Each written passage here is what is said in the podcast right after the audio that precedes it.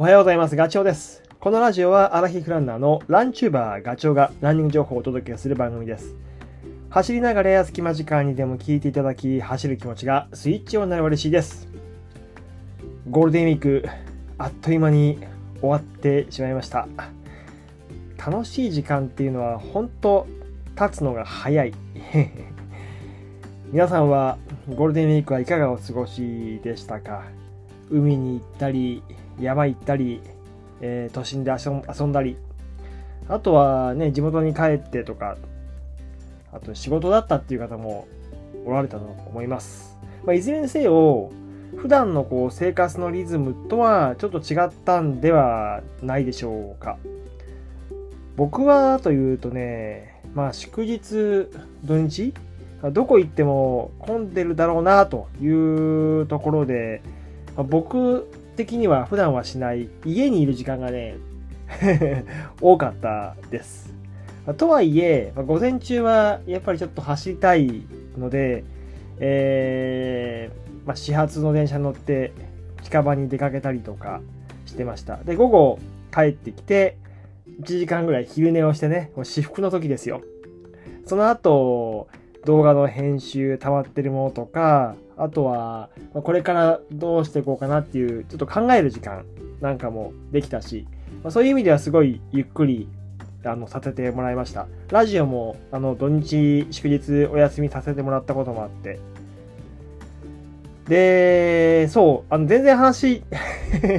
ランニングとは違うんだけど、あのね、えー家にいる時に BGM 的に使ってたものがあって、これなかなかいいなと思って、NHK プラス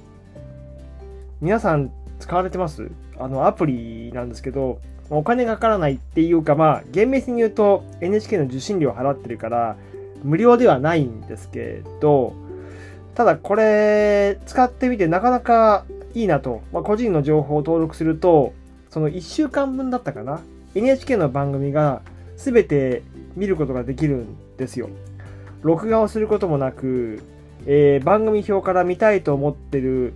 あのものをポチッと押すと再生されるというところで、まあ結構、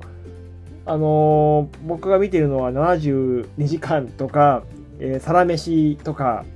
プロフェッショナルとか、まあそういうドキュメンタリー系が好きなんで、それ流しつつ、あの、パチパチ 編集作業をしたりしてました。なんか、何かしながら耳に入ってくる。情報もね、えー目でも見れるから、あ、これはいいやというところで、あの NHK プラス おすすめです。まあ、それ、あの、見たり聞いたりしながら、えー部屋の片付けなんかもしてたんだけど、あのー2014年のね、ランプラストレイルを何気なく見ていたら、懐かしい、懐かしいって言ったらあれだけど、あのね、相馬さんの上りのレクチャーのページが出てきたんですよ。これすごい参考になりました。改めて読んだ。2014年だからもう随分前、10年、9年前かの本なんだけど、まあ、基本は変わってないというか、あの、根幹の部分は、時が経とうが変わらないんだなっていうことを感じたですよ。で、相馬さん、そう、知らない方もいらっしゃると思うんですけど、僕、トレランを始めた頃に教えてもらったことがあって、とってもこう、男気のある人 相馬さん、派切ねで優勝優勝もしてるし、2007年と2011年か。それから新越語学も3連覇、2009年から3連覇してるとか、まあ、すごくあの実力があり、今後が期待されてたまあプロランナーなんだけど、まあ、残念ながらね、2014年の7月、夏にスイスのマッターホルンで、まあ、消息を絶たれて、えーまあ4年後にね、山中で発見されたっていうとても悲しい出来事だったんですよね。まあその相馬さんの上りのレクチャー、そう、実際教えてもらったんだけど、それもあって、あの、そのページを読みました。で、これちょっと何が書かれてたかってことを、あの、かいつまんで話をすると、きっと役に立つと思うんで、えーっとね、上りを平地と同じ走り方をすると、もう間違いなく大腿四頭筋がすぐに、すぐに疲れちゃいますよねと。だから、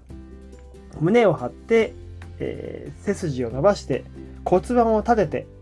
そして腹筋と、あと背筋を含めた、いわゆる体幹部分をしっかり使って、えー、反動をつけて体を持ち上げるようにしてほしいと。でね、えっと、この体幹を普段鍛えてない人は、あの、足だけ使って、あの、登っちゃう。骨盤を前に倒して、駆け上がるような走り方。まあ、ほんと平地の走り方だよね。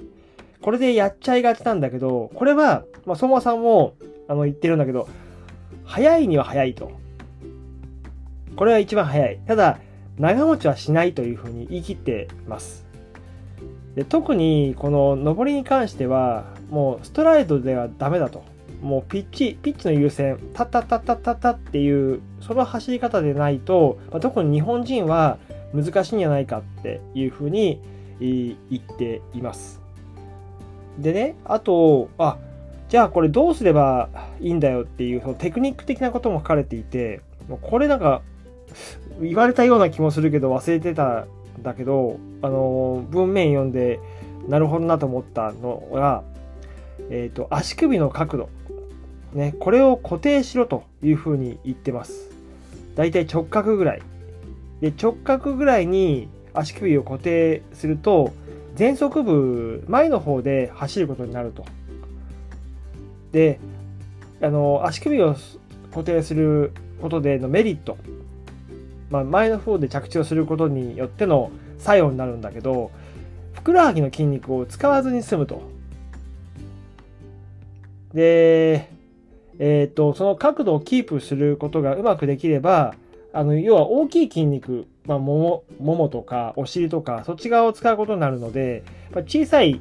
筋肉を、あの、要は温存できるっていうふうに言っています。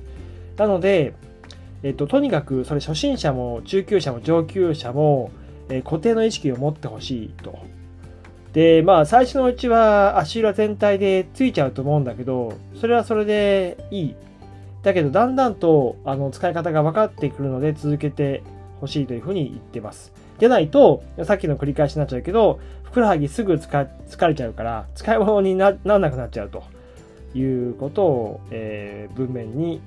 落とされてますね。で、あと、段差の低いところ、あの、木の根っこがあるようなところは、もうまるで階段があるように、それも低い階段があるように、えー、登っていくイメージがいいよということです。で、えっ、ー、とね、そう、これは僕なるほどというか、あのすごい心に染みたというか、そうだよなと思ったのが、最後の段落で書かれてたことなんだけど、上りで走れるかどうか。これは、あの要は心肺機能。これにかかってると、8割が心肺機能って言ってます。だから、インターバルトレーニングをやって、高心拍域で運動できるようにしておくといいですね、ということですね。で、車のエンジンと一緒で、高回転域、要はエンジン吹かして、ブワーンって これができないと、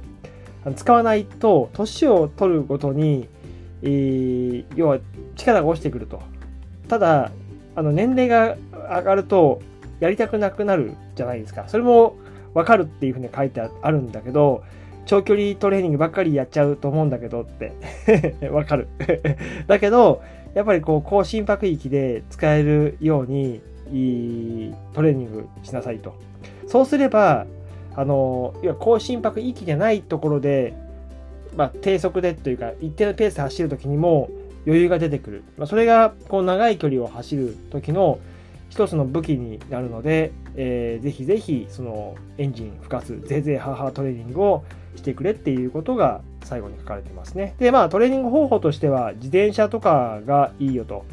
えっと、足に大きな負担をかけることなく、心肺を追い込めるっていう意味では、自転車をおすすめしているという感じですね。これ今、上りの話したけど、下りの話もあるんで、これ明日 しようかなというふうに思います。はい。今日のお話、相馬さんの話がね、少しでも上りのお役に立てばと思います。実践してみてください。はい。それではまた次回お会いしましょう。ガチョウでした。バイバイ。